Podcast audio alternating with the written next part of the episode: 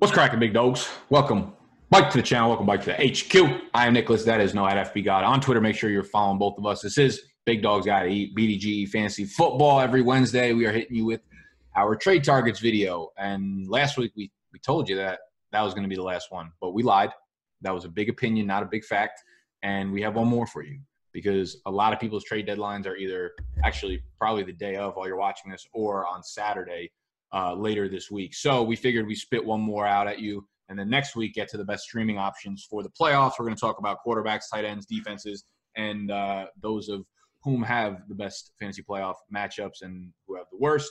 Uh, so we'll break down them's for you. Noah, how we doing, sir? Doing well. I think we should just never release that video and just say we're going to keep releasing it.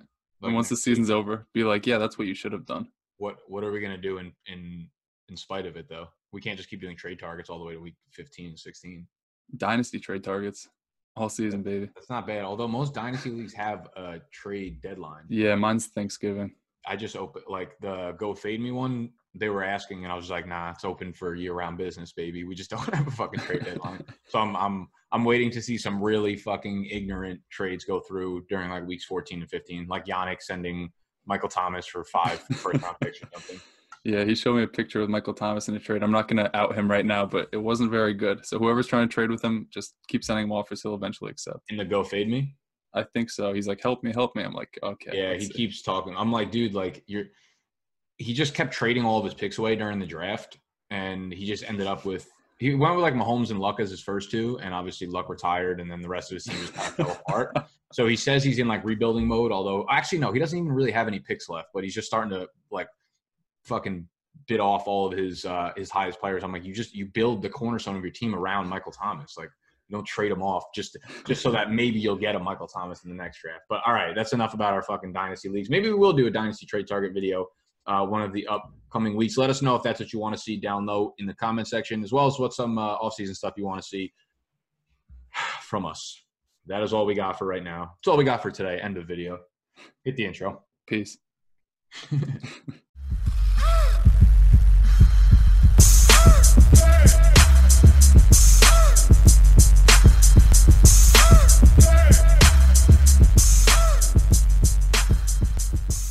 All right. So the first couple guys I'm I'm going to be talking about are are a group of younger wide receivers, and later on in the video we're going to talk about some guys that uh, maybe you're up in the air about. You don't know whether to trade or keep them on their team because they've just been underperforming, and uh, maybe they're coming off a big game.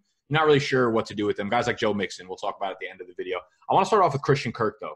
Guy finally had his breakout game that we've been waiting for. Right, we were really high on him here, especially at the HQ for this year. He gets hurt, so we can probably chalk up most of his lack of production to the fact that he missed a lot of games. Wasn't highly productive when he was on the field originally, but he comes back and he's been back for a couple weeks now. He gets this pristine matchup with the Tampa Bay Buccaneers, who have just been shredded by every single passing group that they've went against. So this was a pretty chalky play, Christian Kirk and DFS, and it was an easy outcome to see coming. He gets 10 targets, six catches, 138 yards, three touchdowns. So RIP to anyone who ended up playing against Christian Kirk this week. Um, and, and I'm looking at, you know, what do I do with Christian Kirk? Because he's a guy that people were excited about. And you see the matchup and you kind of know he's going to perform. But now that it comes and he throws you up like a 37 point week, I believe he was the wide receiver one on the week. I still look at this as a sell opportunity because what you might be able to pull for Christian Kirk right now from someone else who was also high on Christian Kirk in the beginning of the year, and now they're like, yeah, now he's like finally healthy, rolling, whatever. Um, I would I would be looking to use this window to sell him because if you look at the next few weeks, it's all really tough matchups, and he still hasn't had his bye yet. So when you look at uh when you look at Week 11, they're at San Francisco. Obviously, this is a very tough matchup. Uh, then they get the bye in Week 12, the Rams, Pittsburgh, Cleveland, Seattle. So none of them are like really actually easy matchups. And I wanted to look at particularly how they were against outside wide receivers because you might think of Kirk and this offense as having a lot of guys running over the middle and running from the slot. But since he has returned in week eight, Christian Kirk has ran 70% of his routes from uh, from the outside. And over the last two weeks, that number has been even higher. It's around like 80 to 82%. So he's become an outside wide receiver. And that does mean more playmaking ability down the field to probably get more deeper shots as, a, as opposed to like those mesh routes that are going over the middle. Um, but I still think in an offense like this, where a lot of the passes are dink and dunk and these receivers kind of produce on a fantasy level because of their volume and a lot of those, you know, 10 yard outs, eight yard routes, whatever. Um, that's that's where I see a lot of the production coming from. Kyler Murray has been fine for fantasy. I know like he's quarterback five overall, but that comes with a lot of inconsistency, and you haven't been able to start him week in, week out, and be confident about it. So he's putting up numbers. A lot of that's coming by way of rushing. I don't think he's looked that great passing the ball. He has his moments and his flashes where you're like, holy shit, that's why you know you draft a guy like that, number one overall. He can throw some fucking seeds down the field and look really, really good doing it uh, from a deep ball perspective. But I don't know. I just I just think that you might be able to capitalize on Kirk, and I think more often than not he's going to give you like in the eight to eleven range in terms of half PPR fantasy points in the games upcoming, and not many like you know uh, week winning league uh, week winning performances like 20 plus points where you might think that might be the direction for him coming off of this game yeah you have to take into like consideration who they were going up against it was tampa bay and he literally got the cornerback that was guarding him fired like he just got cut after that game. I didn't even know that. yeah, Hargreaves. He was like a first round pick, and he got like he got cut after this game. So that just speaks volumes to who he was playing against. Um, and on top of that, the third touchdown he scored was like tipped by a linebacker that like anybody with two hands should have like just batted down. Um, and it went right through him and right to Christian Kirk. And not to take away like numbers from him, but like those are kind of fluke plays that you can't expect week after week, especially with their upcoming matchups at San Francisco, at the Rams. Like they're only easier matchups, like based on the chart that you showed to the outside receivers. The Rams 10th most points to outside receivers, and Seattle 16th most. Both of those are on the road, so it's not going to be like easy sledding. And especially if he's playing on the outside, drawing uh, Jalen Ramsey from the Rams, like that's not going to be a good matchup. Pittsburgh is locking down everybody. Cooper Kupp couldn't even like get a taste. Like nothing is going on in Pittsburgh that's going to help Christian Kirk produce. And just overall, I don't think this offense is going to be able to like make that push down the stretch with these defenses um, up against him. Like Cliff Kingsbury, for like as much as he wants to think he's an offensive guru, really hasn't proven anything yet. They still take like a million field goals inside the one yard line. So, um, yeah, as a whole, if there's ever a time to sell him, and you actually do have to sell now because it's the deadline, it's right now for Kirk because we've been waiting this entire year for him to produce, and he gets the volume, but he just doesn't like hasn't done anything with it really. Yeah, and and pe- people will go back to the fact that he's been getting so so much volume. Like he has tons of games where he's seeing double digit targets. But like I said, that was when he was running in the slot, and now he is outside and he got a lot of targets versus Tampa Bay. But um, you know, that was quick. Of, that was quick. I'm fucking. Well, you know what happens when I have all these things synced up? I got the laptop, the display, the phone. I see it pop up on the phone way before it starts making noise through the computer. Sometimes I'll answer the phone, and then people will be like, "What is that?" And like, like still in the background for a good five seconds. So we got quick fingers over here, baby. Uh, I don't remember what the fuck I was talking about. Yeah, you're saying he's playing on the outside more, yeah, so, so the targets. Yeah, so let me ask you this. Okay, so I'm going to name a couple guys, and we'll see if you would rather have Christian Kirk or Keenan Allen rest of season. Keenan Allen.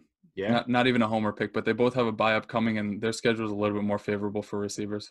Yeah, I don't even know if Keenan Allen really is considered a buy low anymore. I'm, I'm not really sure that he's going to get it back together. Like I'm, I'm nervous. Their offense is terrible, and they just I'm pretty sure Okunga's hurt, and their right tackle just got hurt. So I don't know what's going to go on with that passing game.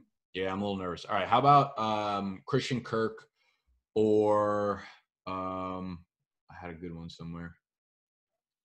I was gonna say you could you could probably do like Christian Kirk and uh, another player for like Adam Thielen. I think this is a spot. I know Adam Thielen's hurt right now, but I would probably take Adam Thielen rest of season, considering I mean he might miss another game with the hamstring injury, but Kirk also still has to have his bye, so um, maybe he misses you know the same amount of games going forward. I would rather have Thielen because I think he's got a better ceiling and a better floor. What about? um I was just gonna oh, say Minnesota also has a bye in week 12, but that could also help Thielen getting another week off and then getting the bye week to recover and get him for the playoffs. Yeah, that could that could work, but that would make him miss two games. I would still probably take Thielen over Kirk rest of the season because, like I said, I think they're gonna give you more wide receiver three ish games than than week winning games. What about um what about Calvin Ridley, Christian Kirk? I know his schedule is like beautiful upcoming. I don't know. Like Atlanta's weird. He hasn't gotten it done, but they do. Yeah, the schedule is really good, but they just lost Austin Hooper, Devonta Freeman, and Mohamed Sanu is out. So I can't imagine like Calvin Ridley not having blow up games over the yeah. next six weeks. You know. And their defense looked like awesome last game. I don't know if that's going to keep up. Like Stop. for for the sake of yourself, I hope it does, but like I don't expect it. So yeah, I'd take Calvin Ridley just for pure volume and like a better offense. I would take Calvin Ridley here rest of the season. Uh, I'm not going to say I feel great about it, but I think like that's probably in the in the range of guys you're looking to flip Kirk for. But you could probably even aim higher if you if you if you uh, you know package him in with another player and, and throw him out there. Yeah, another thing I wanted to bring up, and you kind of brought up with Christian Kirk, like he's seen these targets and he hasn't produced. we're 10 weeks into the season. It's not like these guys, like, we don't know their roles and we don't know who they are at this point of the season, which is why we're telling you to, like, buy low on guys that we have seen are good but haven't produced uh, lately, or we know aren't great but have produced lately and you can sell because we know they're going to, re- like, revert back to their old selves. And that kind of works in with Chris Godwin, uh, wide receiver, Tampa Bay Buccaneers, if you didn't know.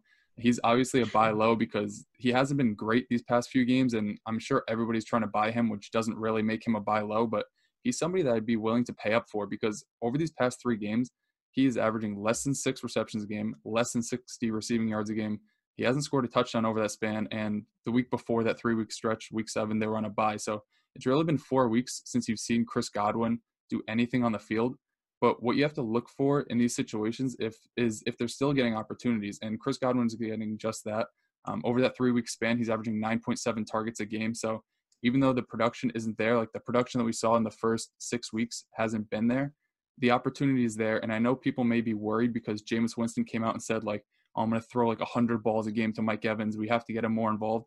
Sure, that's true, but it's a consolidated target share. There's only two guys really getting looks. And I know last week OJ Howard got looks, but that's also maybe an aberration because it was the first time all season he's been used uh, by the red zone and just like in the passing game at all. So We've been seeing Chris Godwin get used recently. He just hasn't produced. But if you just look at his numbers as a whole throughout the season, he's fifth in receptions, fourth in receiving yards, fourth in touchdowns, 13th in air yards. Um, he has eight plus targets a game every single week since week four. So although the production recently hasn't been there, as a, like as a whole, it's been there. He's basically like Cooper Kupp on steroids. He's like a massive slot receiver, and because of that, he gives you those re- that really high floor, also paired with a really high ceiling. Um, this season, he's only had two games under 10 fantasy points. And I know like you never want to get those like under 10 fantasy points from like a wide receiver one or wide receiver two. So the fact that Chris Godwin can give you that week after week consistency is huge for the playoffs because if like your wide receiver one or two has a dud game, that could really swing things. But Godwin's not going to do that for you because one, his schedule, which we'll cover later, is absolutely gorgeous. And two, he has a high floor or a high ceiling because he gets looks in the red zone. He gets breakaway plays. Like last week, one of the final plays of the game, um, Jameis Winston threw him down the right sideline. He almost broke like an 80 yard touchdown. It was like a shoestring tackle, but it was like a 40 yard gain, I'm pretty sure. So um, he really has it all to be like a huge fantasy asset down the stretch, like we saw in the beginning of the season.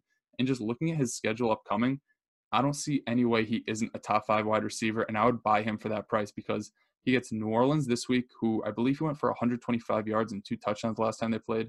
Um, and they're also a pass funnel mm-hmm. defense, so it, it's going to be a shootout, I imagine. Um, Atlanta, who is a little bit better against the run than the pass, and their pass defense is absolutely atrocious, despite last week shutting out Drew Brees. So that's also going to be a game with a lot of volume. Uh, Jacksonville and Indianapolis are middle of the pack, but then 15 and 16, he gets two of like the softest matchups you can get uh, at Detroit and Houston. So he's going to get the volume. He's going to produce. He's going to get the yards, touchdowns everything is there for Chris Godwin to be a top five wide receiver from here on out. And it's not like we haven't seen that out of him. So if somebody's selling him off the back of these recent poor performances or just mediocre ones, um, I'd be all over buying him. Yeah, I'm I'm in on on buying uh, Godwin too. I don't really know how low you'll be able to buy him just because whoever owns him definitely remembers what happened in the beginning of the year. I think what's happened recently, I mean, like you said, the volume is still there. Eight, nine, eight targets, nine targets, 12 targets over the last three games. He just hasn't had the big, you know, breakaway plays that we saw in the beginning of the year. And a lot of the touchdowns recently have gone to either Ronald Jones or Peyton Barber kind of running them up the middle. And Godwin's so involved in the red zone normally. Like as soon as they get near the end zone, Godwin's basically the first look for Winston every time. And they've had a lot of like longer touchdowns now. OJ Howard scoring from far out, Mike Evans getting these bomb touchdowns. So that's been taken away, and those will uh, slow down eventually. And I think they'll start working back towards Godwin. Now, obviously, he got off to uh, a ridiculous pace that you can't really expect him to. You, you never expected him to, you know, continue the season that way. Nor will he probably finish the season that way. But uh, a guy with a floor that's this high with you know weekly touchdown potential because it's Jameis Winston. So they're never going to be in a game where the passing situation or the passing um, side of things is out of the equation. Like sometimes you look at games and you're just like, ah, this might be a bad script for this offense because they'll start running the ball soon. It's like Jameis will make sure that that's never the case because he's going to fumble the ball or throw an interception on one of the first plays of the game every single week and count on it. And he puts himself down every single time. So um, Jameis being a good fantasy quarterback is a double-edged sword of him also being a terrible fantasy and real life quarterback. So um, I mean, the, the, volume is not going anywhere for both, both Evans nor Godwin. Now, another tandem of wide receivers that I think are definitely good buy candidates are another pair of uh, NFC South receivers. So they're trying out a lot of receivers over here. We're talking about Ridley. We're talking about Julio. Talking about the two Tampa Bay receivers. About DJ Moore and Curtis Samuel? These guys are getting insane opportunity. And I was looking back since basically Kyle Allen has been the uh, starter here. I went back to, to week five because I want to see like recent weeks. Sometimes I think it's better to look at you know what's happened over the last four or five weeks as opposed to since week one through week ten because a lot of times you know what happened in week one, two, three is not relevant. I.e., fucking Sammy Watkins, who is still like a top 25 wide receiver somehow. But we look since week five. DJ Moore has a 26.5% target share. Curtis Samuel has a 20.6% target share. That's with C-Mac swallowing up touches, both guys rank within the top 20 in terms of overall targets in the NFL. Now, when I talk about both guys, obviously DJ Moore has started to, you know, play into his wide receiver one like possession, actual alpha in this offense, and he's getting the targets um, along with that title. Curtis Samuel is a, a big deep threat, and he seems like a boomer bust guy in fantasy, but he's seeing reliable volume also. I put both of them on this list because it, I mean it's from league to league, from you know owner to owner. Some guys are going to like more, some guys aren't. Some guys are going to like Samuel, some guys aren't. I think both of them are worth buying. Uh, Samuel will obviously be the cheaper option just because he doesn't put up the you know the number of uh, targets and, and the total volume that DJ Moore has had. But Samuel right now is sixth in the entire NFL in deep targets. He's fourth overall in average depth of target. Problem has been Kyle Allen can't hit him. His catchable target rate is 94th amongst wide receivers. His target quality rating, which factors in depth of targets, is 92nd. Will that turn around? That's actually hard to say, um, but you would assume that. I mean, we already got past the bad weeks of him ranking 94th, so you got that shitty accuracy out of the way, and hopefully he gets a little bit more luck, and a few of those deep balls, you know, start to fall into his into his pocket. Um, so that is something I do think he has working for him. When you look at Moore, he barely cracks the top 20 fantasy wide receivers on the year. That's literally only his current pace right now.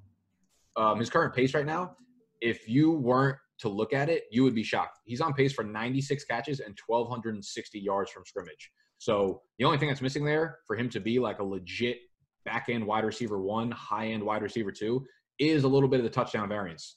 And if you look at the schedule over the next six weeks, it's crazy. It's Atlanta, it's New Orleans, who might be without Marshon Lattimore, Washington at Atlanta again, Seattle, Indianapolis. Um, so I think either of them are good buys. I think they have a ridiculously good schedule going into the fantasy playoffs. Both of them are getting a ton of volume. Like they're accounting for almost 47% or more than 47% of the targets coming from Kyle Allen. That's already with Christian McCaffrey seeing all of these touches. So uh, I would get I would be fine with either of them. Obviously, Curtis is going to come with a lower price tag. Um, but if you can get DJ Moore from a guy who's like kind of getting sick of these, you know, 12, 13, 14 point games, I think we're going to see a few more touchdowns going forward with more. Yeah, the reason why they're so cheap, in my opinion, is because McCaffrey's there, and everybody just thinks this whole offense is McCaffrey.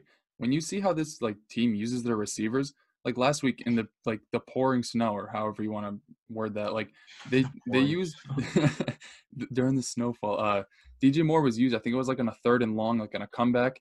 Like that shows just the trust that they have in their offense to use their receivers deep down the field, even in these poor weather conditions. Curtis Samuel's being used in the red zone for a guy who's like five foot nine and like a buck fifty soaking wet. So the team obviously has trust in these two guys. I'm completely in on buying either of them because they're such like DJ Moore is one of the safest floor plays you could have in any type of PPR format just because he'll come down with like seven catches for like 87 yards every single week. Yeah. I'm pretty sure he's had that exact stat line maybe four times this year. It's just like such consistent. He's like output. he's like John Brown on steroids, kind of in like a better offense almost. That is true. Because who would so you rather have, Christian Kirk or DJ? We'll we'll rank these three: Christian Kirk and the two Carolina receivers going forward rest of the season. I'd have DJ Moore like far ahead of the other two. I'd probably yeah. still have Kirk ahead of Curtis Samuel though. I would just, I would take I would take yeah I would take Kirk ahead of Curtis Samuel too, but I think they're probably about in the same range. Just to give you a you know some relative guy for guy when you're looking to move someone like Kirk. Yeah. Um, on the other side of things, a little running back, actually a big running back that we're going to talk about as a sell high, Mark Ingram, running back, Baltimore Ravens. The reason I'm going to sell high on him is because whether you like it or not, or whether you've noticed or not, he is so touchdown dependent. And I know he's been scoring a lot, so that's kind of been masked. But if you look at his output um, this season, right, he's not really getting a ton of volume on the ground. Most of his points have come from finding the end zone which isn't really predictive. I mean, you look at his touchdown numbers through the weeks, put up z- uh, two, then zero, then three, then zero, one, one, zero, zero, one. So obviously, touchdowns are hard to predict, especially when you have Gus Edwards spelling you at the goal line, um, or when you're a big Gus Edwards just comes in and takes snaps. Uh, Lamar Jackson getting a bunch of touches inside the red zone. Um, you look at Mark Ingram's red zone touch share, like his red zone rush share. Um, he's only seen 40.6% of the team's red zone rushes, which is actually a pretty low number when you're expecting like a workhorse um, value out of a player. Mm-hmm. And on the goal line, he's only seen 57.9% of their carries. Lamar Jackson has seen a ton of those. Even Gus Edwards in the New England game, like that game wasn't like out of hand by any question, but Gus, Gus Edwards just came in and scored a touchdown. So if you want to play that card like, oh, they're going to be in a perfect game script for Mark Ingram to put up points and score touchdowns, that's not really the case because even if they're up big and it's a perfect running script, Gus Edwards is still he still has that frame to get in on the goal line, uh, steal those touches from Mark Ingram, and that's been a problem all year. And I know Mark Ingram has been scoring, but if you take away these touchdowns, and I know that's not completely fair to do, but if you take away the touchdowns, he's only put up 10 half PPR fantasy points three times this season, which is an extremely low floor for somebody who you can't really rely on a touchdown week after week if he's not the only one getting the touches on the goal line. Like somebody like Derrick Henry, who we're also a little bit lower on, despite him running straight through Kansas City's face last week. Um, at least he gets all the touches on the goal line. At least he gets like 20, 25 touches a game. Mark Ingram doesn't have that. Like you can't say that about Mark Ingram. And I know it's a great offense, and I know he has the potential to score every week. But going into the playoffs, especially with his upcoming schedule, Houston, the Rams, San Francisco, Buffalo, who I know Buffalo, New York aren't great defenses, or they haven't been great recently, but New York is very good against the run, terrible against the pass, and then Cleveland. Like other than Buffalo and Cleveland, he doesn't have a game where you can just pen, like maybe pencil in a touchdown. And if he's not going to get you a touchdown, we've already seen, we talked about the numbers that he isn't going to give you a good floor, not over running back one or running back two, like a price that you could sell him for right now. I try to ship him off. Like in my home league, and I know I know this is like not a fair trade or it might not seem fair, but somebody shipped off Mark Ingram, DJ Moore for Saquon Barkley. And if that's a price you can get, and I know Barkley hasn't been productive, but he still has that name value. If you can make a package like that and maybe get an Alvin Kamara um, or an Aaron Jones, I'd 100% go for somebody like that. Yeah, I, I, doubt you'd be able to shoot that high, but I mean the the the theoretical, you know, what he's saying behind it makes sense. Mark Ingram is a guy just like Phillip Lindsay, who basically every time he has a big game, we put him on this list because there are bad games coming afterwards. I mean, the beginning of the year, is probably I didn't do the calculations right now, but he has I would say he had probably 45% of his fantasy points within weeks one, just weeks one and three. But from weeks one to three, he probably had about 45% of his fantasy points. Um, so since then, from weeks four through 10, he hasn't had a game over 14 and a half PPR, half PPR fantasy points. So he is, he's not giving you any sort of ceiling. And that's what happens when you get a guy, like you said, not getting all the red zone touches and he's not catching balls either. He has um, mm. less than seven receiving yards in five out of the nine games. Uh, he has one game over two catches this year. It's just like, I mean, it's everything we thought he was going to be in the beginning of the year. He is getting a good amount of touches, so he has a floor in terms of rushing total. But like, I don't want guys on my team. If if I have a, a chance to sell a guy who I know is touchdown dependent, is not involved in the passing game, like if he was a little bit more involved in the passing game, I'd be like, okay, you know, he's getting three to four catches a week. He has a really solid floor but that's just not the case with him. So there are going to be a lot of games where if he's bottled up on the ground, he has like one, two, three, four, five, five out of the nine games that he's played in, he's been under four yards a carry. Um, so you're not even getting that much efficiency out of him. There are just big games where he just kind of explodes, and and that's really it. So if you have a game on the schedule where you're like, oh, this is going to be a big Baltimore uh, favorite game, then that's a, an area where you could do that. But if you look at the next four four weeks, Houston, LA, San Fran, Buffalo, just like run defense aside, just the games in, in, in themselves. Like I don't see Baltimore dominating any of those games. So it's not necessarily a game where Mark Ingram is going to get more than 50 to 60 percent of the uh, of the snaps. Yeah, and if you just watch them play, like I notice a lot that he calls like to be taken out of the game, and I'm not sure that's going to like affect him in the long run, him wearing down. But if he can't catch his breath, like just in the middle of games, and I know he's an older player and he's a little bit heavier, but like I'm not sure if that's. I know we talked about James Conner. I mean, he'll never play. Season. He'll never play in four minute drills. He'll never play yeah. in drills, which is a big part of the passing game. Yeah, and we talked about James Conner maybe wearing down down the stretch because we've seen that in his past two years. And I'm not saying Mark Ingram's going to go down the same path where he gets hurt, but um, it's a little bit concerning when the guy's playing like 50% of the snaps and he's still getting winded out there.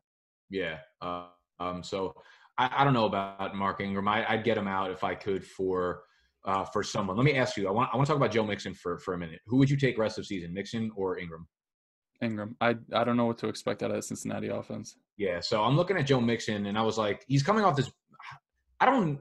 This was fucking magic. How do you how do you lose by 30 points but give your running back over 30 touches, 30 You carries? play for the Bengals. That's easy. It makes no fucking sense whatsoever. Like there, I can't imagine if someone went back into the archives, if someone's good with numbers or whatever, go find this. The last time, I want to know what the highest carry total was uh, for a running back on a team that lost by the number of points they lost by. This has to be a record. He's coming off this game where he get he, he got 32 touches, and you're like, holy shit, Mixon's Mixon's bike, and and the storyline would would tell you so, except for he didn't do shit with it really. I mean, he got over 100 yards rushing, but like he's not catching balls. He's not getting in the end zone.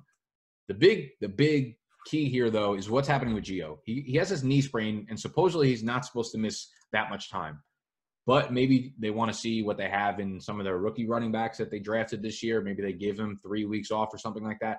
I don't really know. When I look at this Bengals backfield, these two are the only two to even have a single touch on the year. It's either Mixon or Gio. No other running back has touched the ball this year.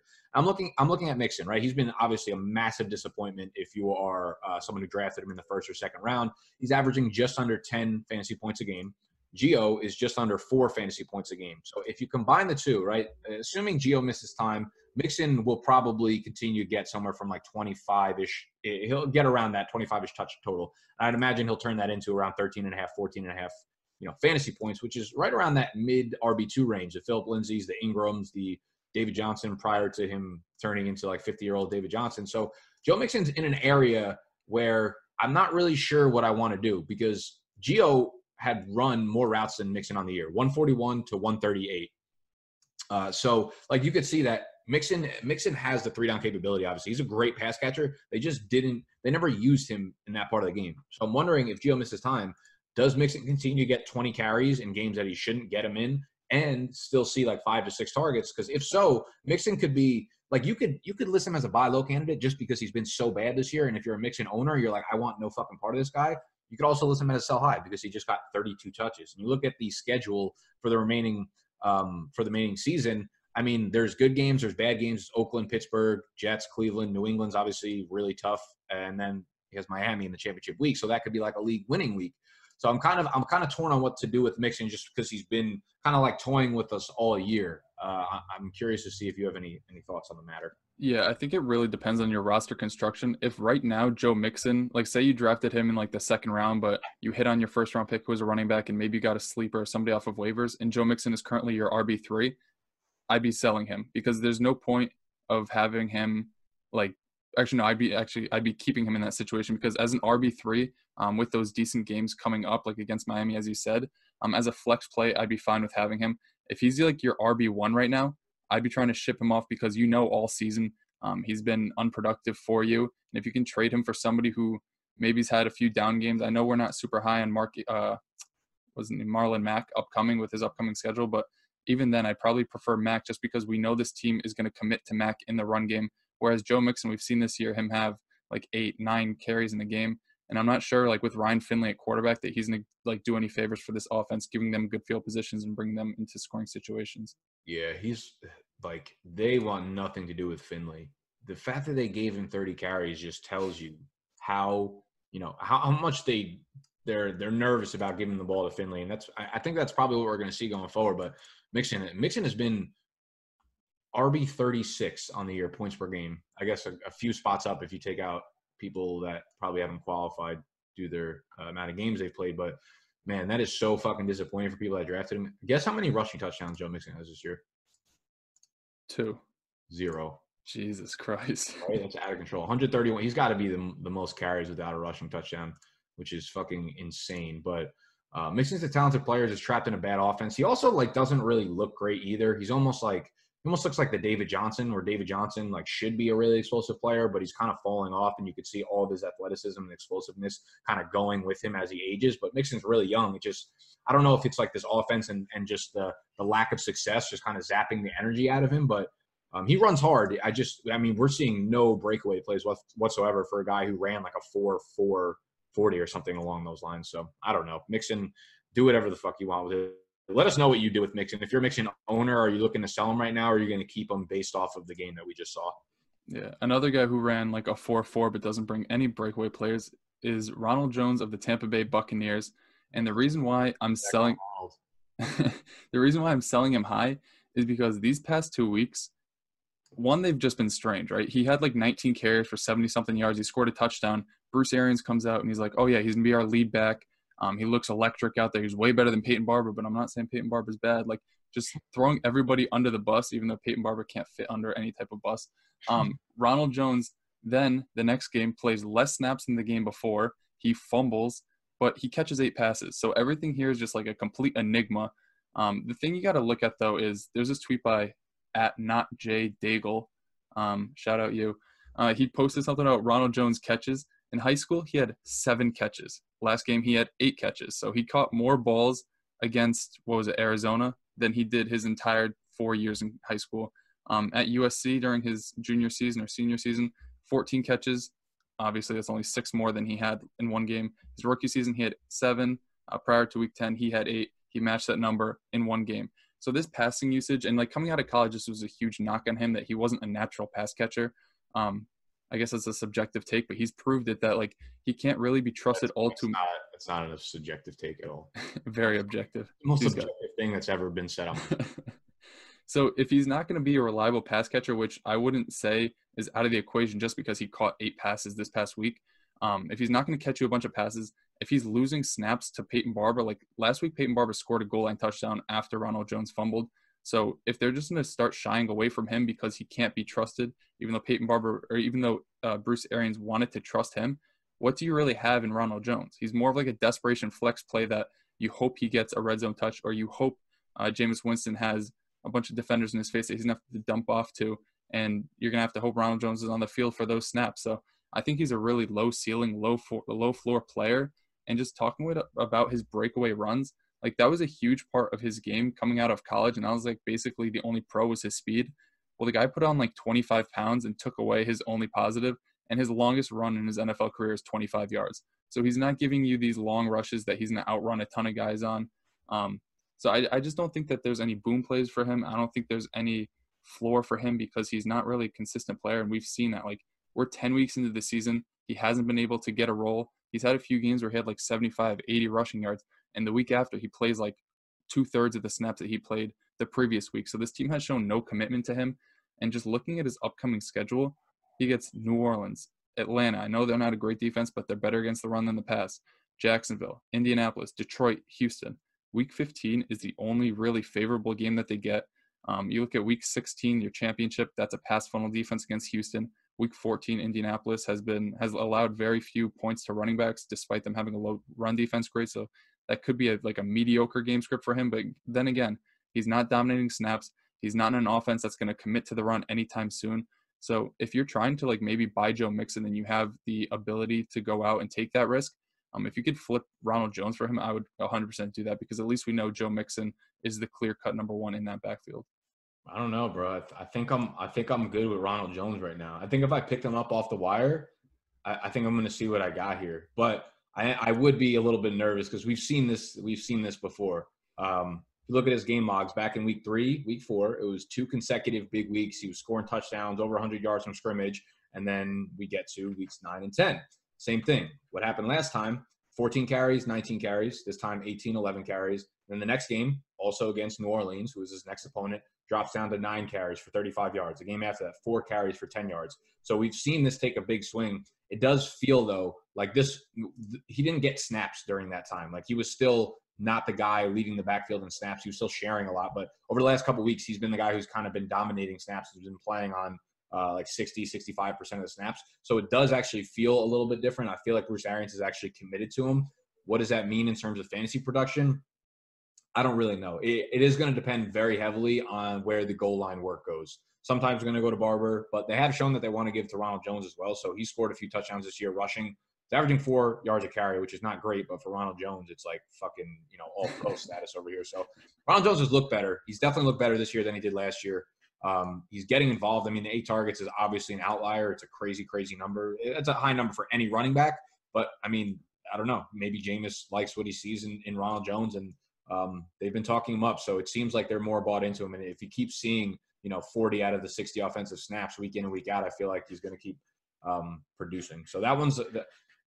I'd probably still lean Mixon over Ronald Jones if Gio misses time, but I think it's probably a lot closer for me. Yeah, I think it's just like a combination of like we know he isn't like an awesome running back, and his schedule just doesn't do him any favors. And if you picked him up off the waiver wire, which is probably where he was at two weeks ago, um, you could definitely get a good return on that investment and get somebody who either has a good schedule or like a David Montgomery coming off of a poor game, maybe throw another piece in there to secure him. Um, but I guess if he's like a flex play for you, like a second flex in the deeper league, I'd keep him at that price. Yeah, I don't know. I just I'm, I'm kind of bought into on on how they're using him right now. Let's let's talk about a, a few other maybe controversial guys. Um, I'm, only, I'm not going to get into Cooper Kupp. Obviously, he's coming off this terrible game. If someone for some reason is selling him at a lower price, buy him. What about OBJ? Because OBJ has just been terrible, and I don't see any sort of like. I don't care about the schedule now. He has a couple easy games. It just there's just nothing there, right? Like he's not like rest of season. I feel like he's still I mean, he goes five for fifty-five every game. It feels like that's that's what his that's what his game week in and week out is. And I'm not paying for someone who we think has a hypothetical ceiling because he did it, you know, a year, two years ago. It just I don't know. Something's off there, and he's not someone I'm looking to buy at all. Yeah, and if you look at his schedule, right, it's not even like that great. He gets the Steelers this week, which is awful. Um, Dolphins is good. Steelers again, awful. Bengals and Cardinals, which is good, and then he finishes with the Ravens, who have looked awesome re- uh, recently. So I, there's like two or three games sprinkled in there, and they're not even like one of them's not even in the playoffs. So I'm not completely in on buying him just because this offense as a whole looks terrible. And Baker Mayfield like came out and said, "Yeah, I can't throw to him when there's more than one body like within 10 yards of him." So I don't know if there's any confidence there. Um, he hasn't really shown any breakaway speed or any breakaway plays, and it's no fault of his own. But like since week three against the Jets, he really hasn't done anything this season. Yeah, it's just not there. They're like forcing targets to him, which I guess you should be because he's OBJ. But it, Jarvis Landry's pretty much taken over the role as the number one, and now they're using Kareem Hunt got nine targets on Sunday. So, like they, I don't know, it just something is really off there, and I, I think you're getting way too cute if you're trying to buy OBJ. Um, yeah, and the other thing is, last game they had like nine straight plays from the one or two yard line. It was ridiculous, and they just ran up the middle, maybe like five or six of those times. And I don't even think they looked at O. Or no, they looked at Odell one time. And he draw a P, he drew a PI. But when you have somebody who's been just a dominant red zone and end zone threat throughout his entire career, you drop more plays than just one fade to him in the end zone when you have nine attempts. Yeah, a couple other guys, uh, a couple other running backs that I think we should touch on real quick. James Conner and Damien Williams. I, don't, I don't think people have realized just how big of like an opportunity share Damien Williams has taken in this Kansas City backfield. Because, um, I mean, they had. I don't understand what the fuck they're doing there with LeSean McCoy. They're saying this is a, a scheduled rest day. Like this is not the NBA. You can have six days throughout the week in order to give him that. But Damien Williams has absolutely uh, dominated snaps since LeSean McCoy has kind of faded out of the offense. I mean, week nine, it was 43 snaps to six snaps for McCoy. Uh, week 10, McCoy didn't even play. So it was all Damien Williams. He's getting the touches, he's getting the receiving work, he's getting uh, everything that you could ask for. He hasn't produced at a high level, really. Um, so you might still be able to, you know, buy him on the cheap for what people might not consider to be like the Kansas City workhorse, but he absolutely is. Uh, it's going to be a little bit interesting because he did fumble in the game to see if maybe they have LeSean, LeSean McCoy active next game day. Uh, but I feel like Damien Williams is in a prime position to buy. I think James Conner is really interesting too because he's dealt with these injuries.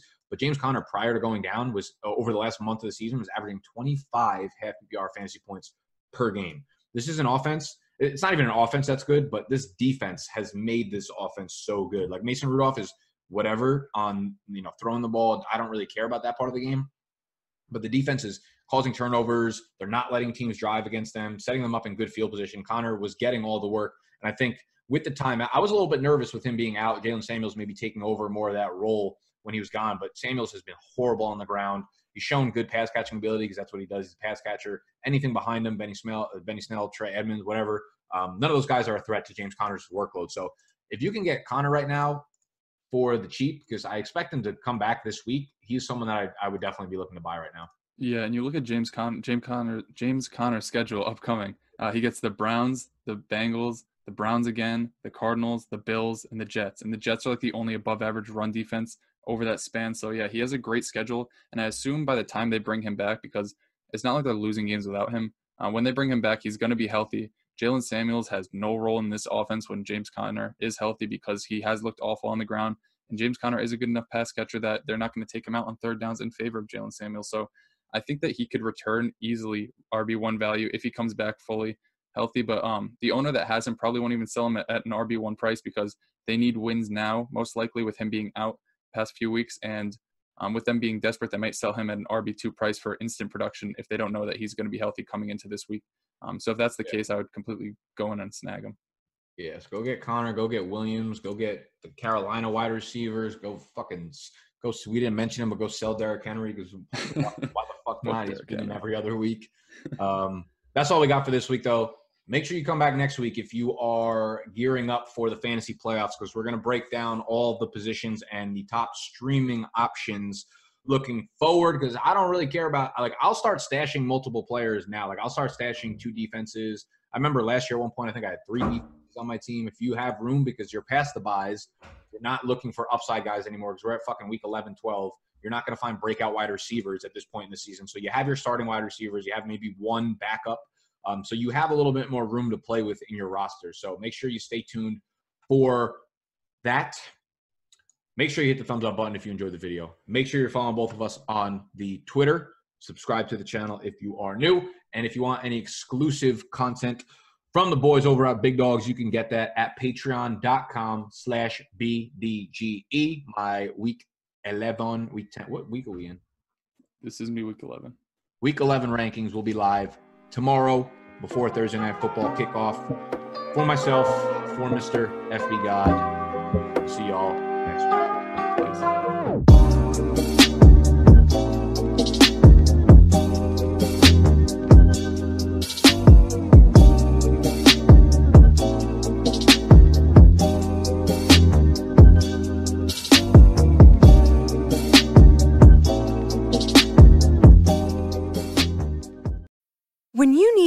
mealtime inspiration, it's worth shopping Kroger, where you'll find over 30,000 mouthwatering choices that excite your inner foodie. And no matter what tasty choice you make, you'll enjoy our everyday low prices, plus extra ways to save, like digital coupons worth over $600 each week. You can also save up to $1 off per gallon at the pump with fuel points. More savings and more inspiring flavors make shopping Kroger worth it every time. Kroger, fresh for everyone. Fuel restrictions apply. Save big on your Memorial Day barbecue, all in the Kroger app. Get half gallons of delicious Kroger milk for 129 each, then get flavorful Tyson natural boneless chicken breasts for 249 a pound, all with your card and a digital coupon. Shop these deals at your local Kroger today or tap the screen now to download the Kroger app to save big today. Kroger, fresh for everyone. Prices and product availability subject to change. Restrictions apply. See site for details.